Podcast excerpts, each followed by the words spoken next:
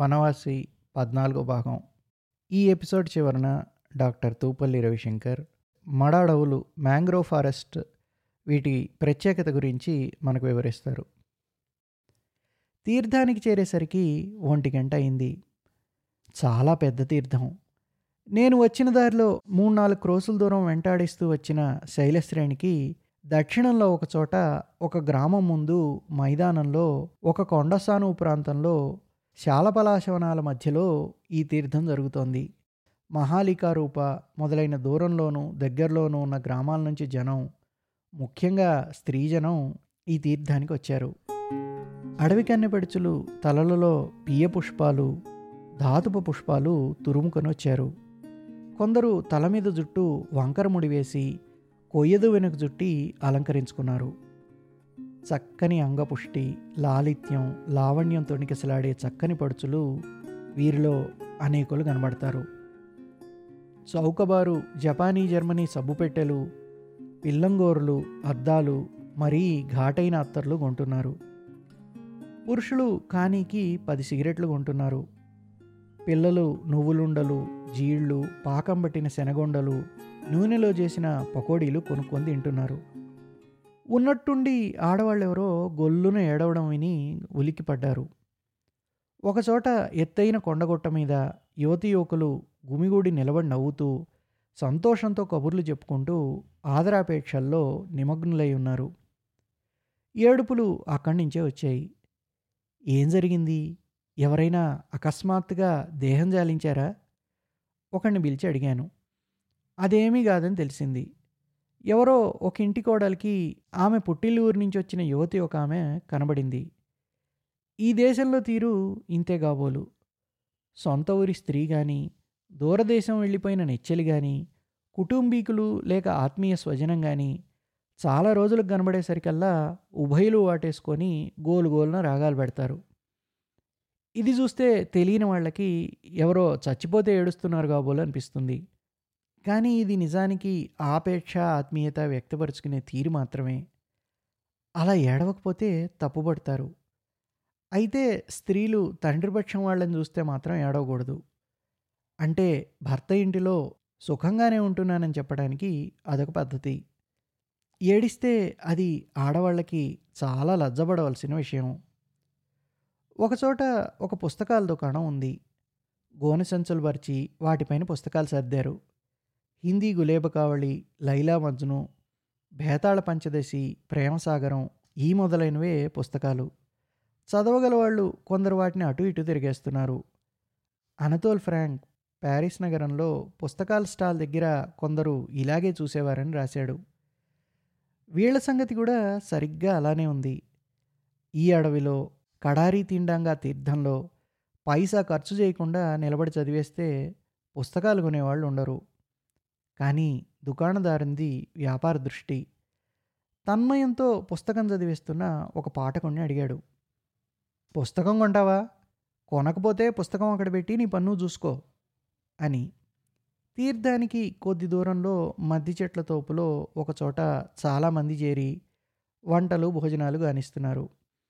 వాళ్ల కోసం తీర్థంలో ఒక పక్క కూరలు, మజ్జిగ అమ్మే దుకాణాలున్నాయి.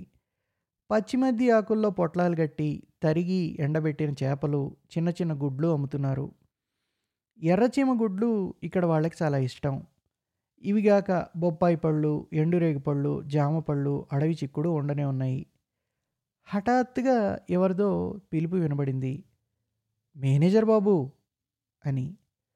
చూడగా గుంపు దోసుకుంటూ లవటోలియా పట్వారి తమ్ముడు బ్రహ్మమహతో వస్తున్నాడు. బాబుగారు, తమరు ఎప్పుడొచ్చారు? కూడా ఎవరున్నారు అని అడిగాడు. నువ్వు కూడా తీర్థం చూడడానికి వచ్చావా అని నేను అడిగాను. లేదు బాబు, నేను ఈ తీర్థానికి కాంట్రాక్టర్నండి. దయచేయండి, ఒకసారి మా డేరాకి దయచేయండి. తీర్థంలో ఒక పక్కగా ఉంది అతని డేరా. అతను అక్కడికి నన్ను మహా ఆదరంతో తీసుకెళ్ళి పాత బెంట్వుడ్ కుర్చీలో కూర్చోబెట్టాడు. అక్కడొక వ్యక్తిని చూడడం తటస్థించింది. అటువంటి వాడిని ఇంకొకడిని ఈ ప్రపంచంలో చూడడం. ఎవరో నాకు తెలీదు. బ్రహ్మమహతో దగ్గర పనిచేసేవాడే ఉంటాడు. వయస్సు యాభై అరవై ఏళ్ళు ఉండొచ్చు. పైన ఉత్తరీయం అవి లేవు. నల్లని ఛాయ, జుట్టు కొంత నెరిసి కొంత నల్లగా కలగా పొలగంగా ఉంది. అతని చేతిలో ఒక పెద్ద పళ్ళెం, అందులో డబ్బులు సంచి, సంకలో ఖాతా పుస్తకం. తీర్థంలో పన్నులు వసూలు చేయడానికి తిరుగుతూ ఉండాలి. బ్రహ్మమహతోకి లెక్క చెప్తున్నాడు అనుకుంటాను. అతని ముఖంలో కనపడిన అతిదీన నమ్రభావం నాకు ఆశ్చర్యం కలిగించింది. ఆ చూపుల్లో ఏదో భయం కూడా ఉంది. బ్రహ్మమహతో అంటే అతను రాజుగాడు, మెజిస్ట్రేటుగాడు, ఒకరిని శిక్షించి దండించే అధికారిగాడు, సర్కారు వారి వద్దీలో ఉన్న పౌరుల్లో వర్ధమానుల్లో ఒకడు మాత్రం. తీర్థానికి కాంట్రాక్ట్ తీసుకుని ఉండొచ్చు, లేకను పోవచ్చు. కానీ అతనికి ఇతని దగ్గర అంత దైన్యం ఎందుకు?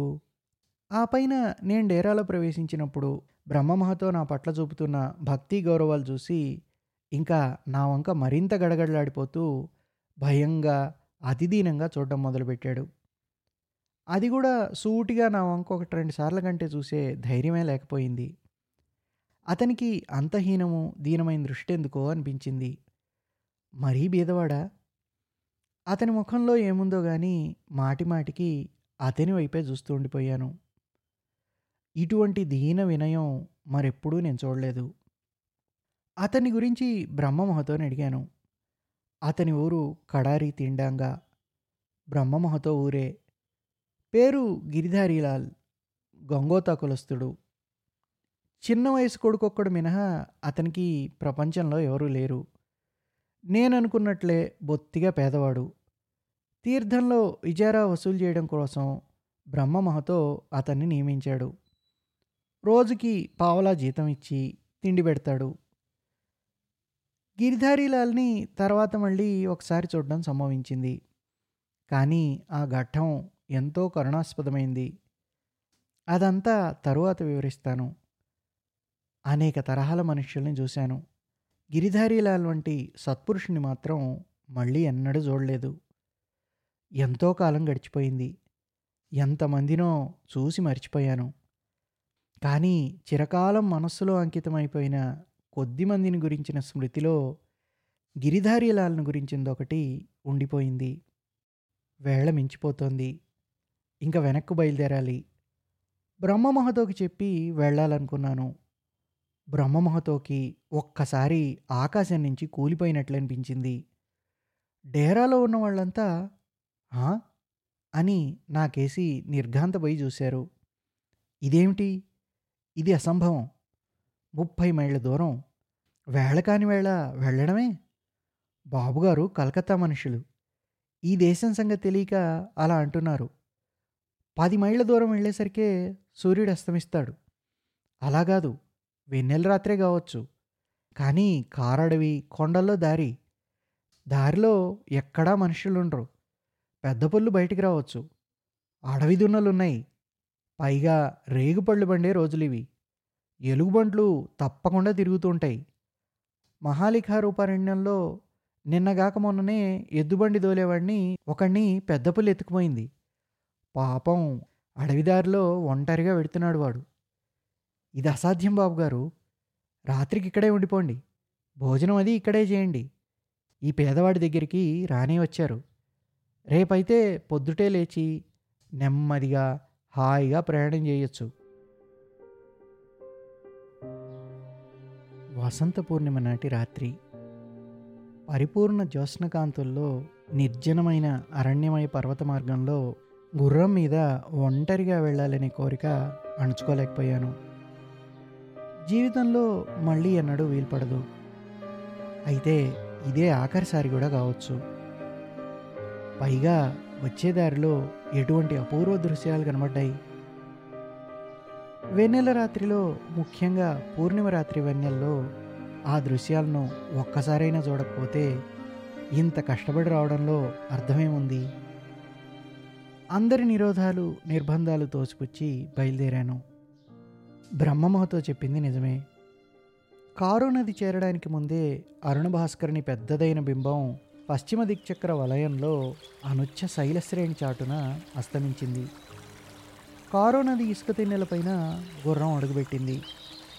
ఈ మాటు ఇసుక మట్టం చూసి నదిలో నీళ్ళలోకి దిగాలి. ఇంతలో అకస్మాత్తుగా సూర్యాస్తమయ దృశ్యము.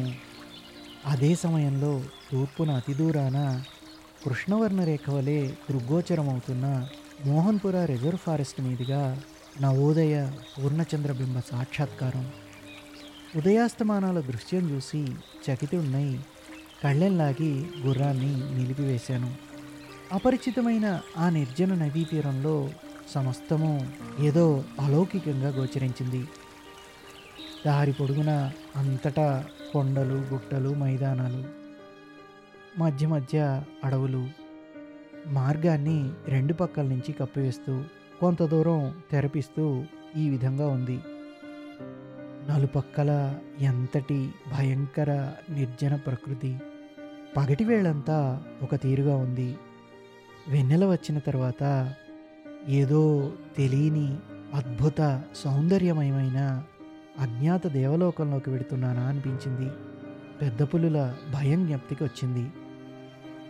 తీర్థంలో బ్రహ్మమహతో చెప్పిన మాటలు, అంతకుముందు కచేరీలో అందరూ చెప్పిన మాటలు మాటి మాటికి గుర్తు రావడం మొదలుపెట్టాయి. అందరూ కూడా ఈ దారి వెంట ఒంటరిగా రావద్దని వారించారు. మ్యాంగ్రూవ్ ఫారెస్ట్ని మంగల్ ఫారెస్ట్ అని కూడా అంటారు, మడా ఫారెస్ట్ అని తెలుగులో అంటారు. మనకి మడ అడవులు ఆంధ్రప్రదేశ్లో కృష్ణా, గోదావరి నదీ ముఖద్వారాల్లో ఎక్కువ ఉన్నాయి.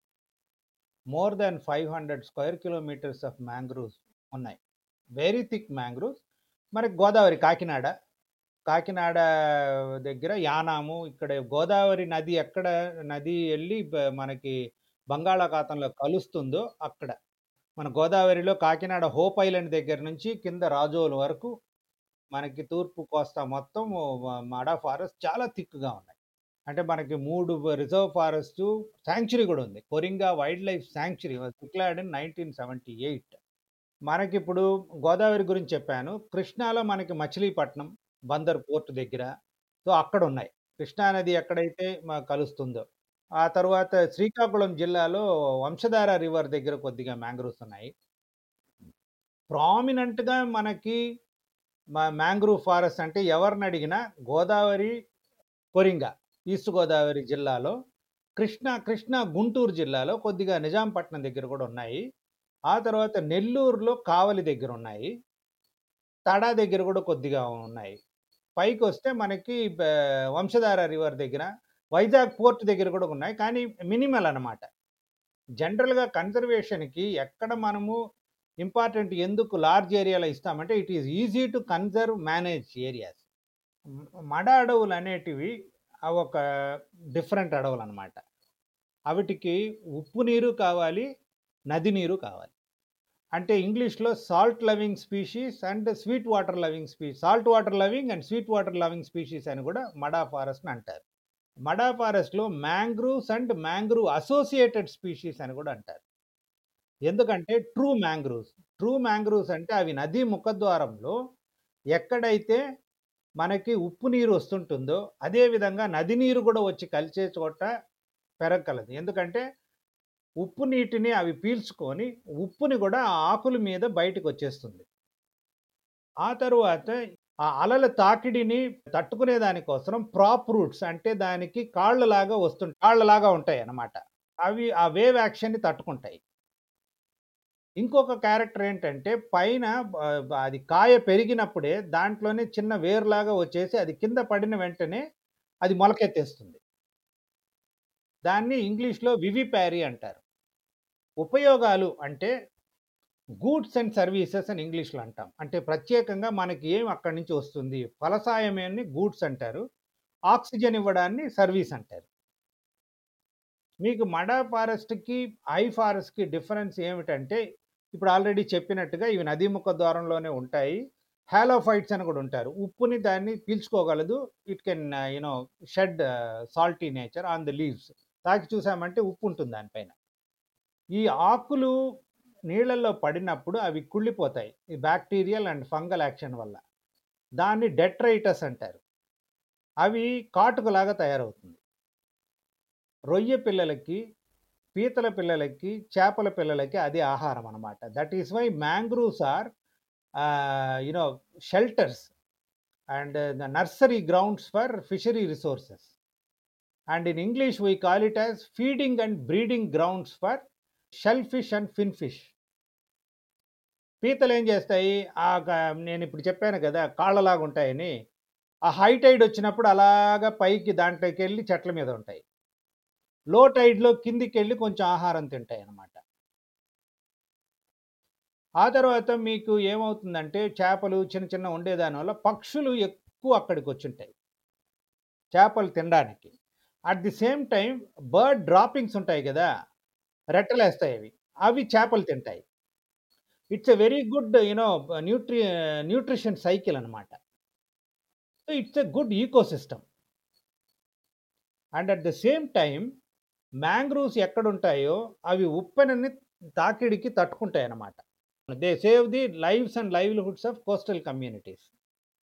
ఎక్కడైతే నదీముఖ ద్వారాల్లో మ్యాంగ్రూవ్స్, మిగతా కోస్తాలో కోస్తా ప్రాంతం అంతా ఈ బయోషీల్డ్స్, అంటే దాన్ని నేచర్ బేస్డ్ సొల్యూషన్స్ అంటారు. కాంక్రీట్గా కట్టేదానికంటే ఇటువంటి చెట్లు చేమలు పెంచేదానివల్ల మనకి అవి ఎంతో ఉపయోగపడతాయి. So it is called tsunami proofing or cyclone proofing of the coastal areas with green bioshields. So మనకి ఆ తర్వాత ముందు ముందు కాలంలో కొన్ని ఈ మడా చెట్ల యొక్క ఫ్రూట్స్ను కూడా ఊరగాయలు చేసుకునేవాళ్ళు అనేవాళ్ళు. కొద్దిగా mangroves are available from the coast towards the landward side అంటారు. సో ఎక్కడైతే ల్యాండ్ వర్డ్ సైడ్ వచ్చేస్తుంటాయో దాన్ని మ్యాంగ్రూవ్ అసోసియేట్స్ అంటారు. ఎందుకంటే దగ్గర దగ్గర మనకి పౌర్ణమి అమావాస్య అప్పుడు highest of the high tide పాటు పోట్లు అంటారు. పోట్ అప్పుడు ఏడు రోజుల కంటే ఎక్కువ నీళ్లు వచ్చి వెళుతుంటే, తొమ్మిది రోజుల కంటే ఎక్కువ నీళ్లు వచ్చి వెళుతుంటే కొన్ని స్పీషీస్ అక్కడ ఎక్కువ బాగుంటాయి. ఎక్కడైతే తగ్గిపోతూ ఉంటుందో they are called mangrove associates.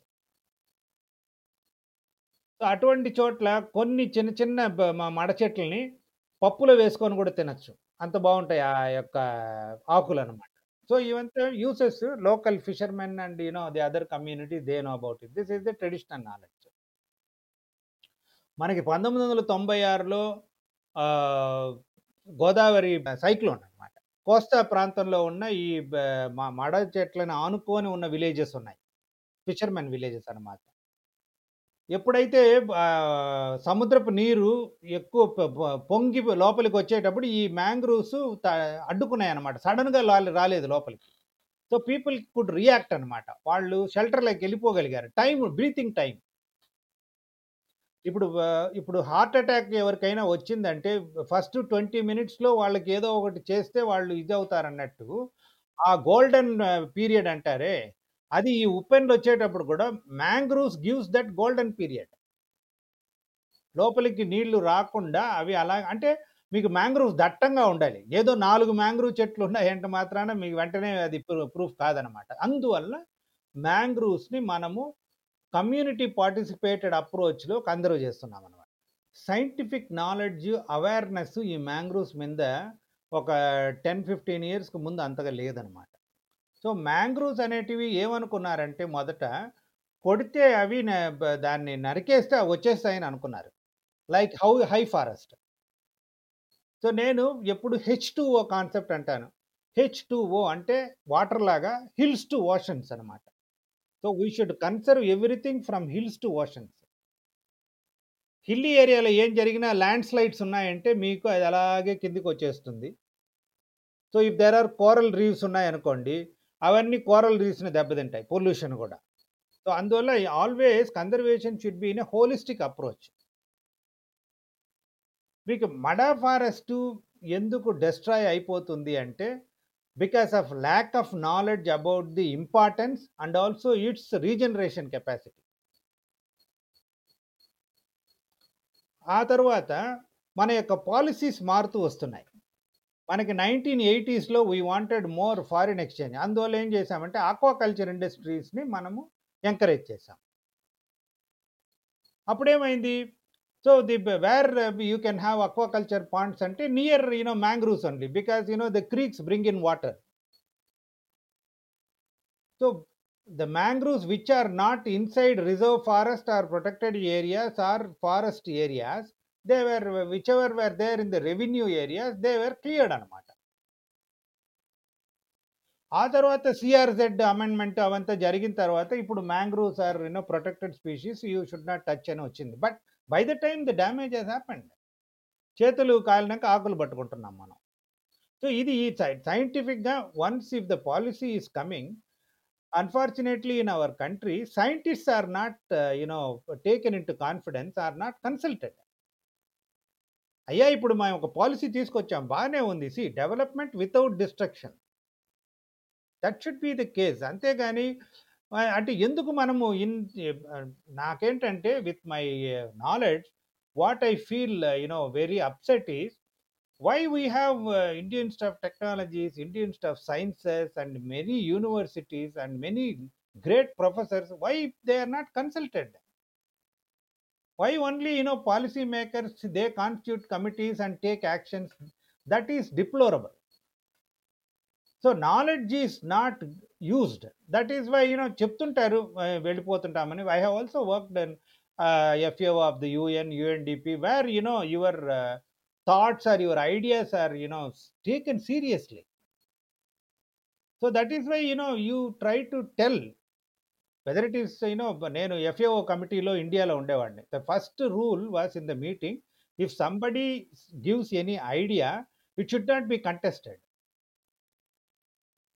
If you are, you know, saying something, immediately Ravishankar should not say, no, no, no, that may not work out. It is not Ravishankar's duty. Ravishankar has come to give his idea, not to contest what Anil is saying.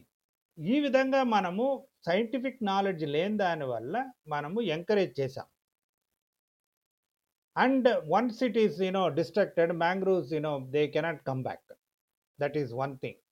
Why they can't come back అంటే, ఒకటి bringing bringing it back to the రీజ old near natural condition అంటే excavate చేసిందంతా మళ్ళీ వెయ్యాలి. Already వీళ్ళు zinc అన్నీ వేసి soil pollute అయిపోయింటుంది. అదొకటి. సెకండ్ థింగ్ ఏమంటే, ఒక్కసారి ఇప్పుడు మీరు ఆ యొక్క ఈకోసిస్టమ్ దెబ్బతినిందంటే you cannot bring it back. You can, but it will be stunted growth. Stunted growth ఎక్కడ అంటే, I have observed even last last month I was in Bhitarkanika, where you know uh, restored forest I could find uh, maybe one meter untundi mangrove uh, plants. It has produced flowers anamata. Endukante any biological organism em chestundante, when it is dying it produces, it tend to produce. That is a biological phenomena. So you can find uh, you know avicin uh, avicinalis uh, yellow flowers oka one metre tree ట్రీలో ఉంటుంది. Whereas in Coringa we find it in twenty metre tree అనమాట. So this these are the you know reasons. And you know not only for aquaculture, salt ప్యాన్స్కి అప్పట్లో చేశారు. Salt pans, aquaculture, industries. And you know for example in many states like Gujarat and all, where we did for JICA, Japanese international cooperation ఏజెన్సీకి, large areas have been you know cleared. And again under C S R mangrove restoration is being encouraged. There are a lot of things that happen, but you know it is the state policy. So ఇటువంటివన్నీ ఉంటాయి. అందువల్ల mangroves మీకు చాలా వరకు దెబ్బతిన్నాయి.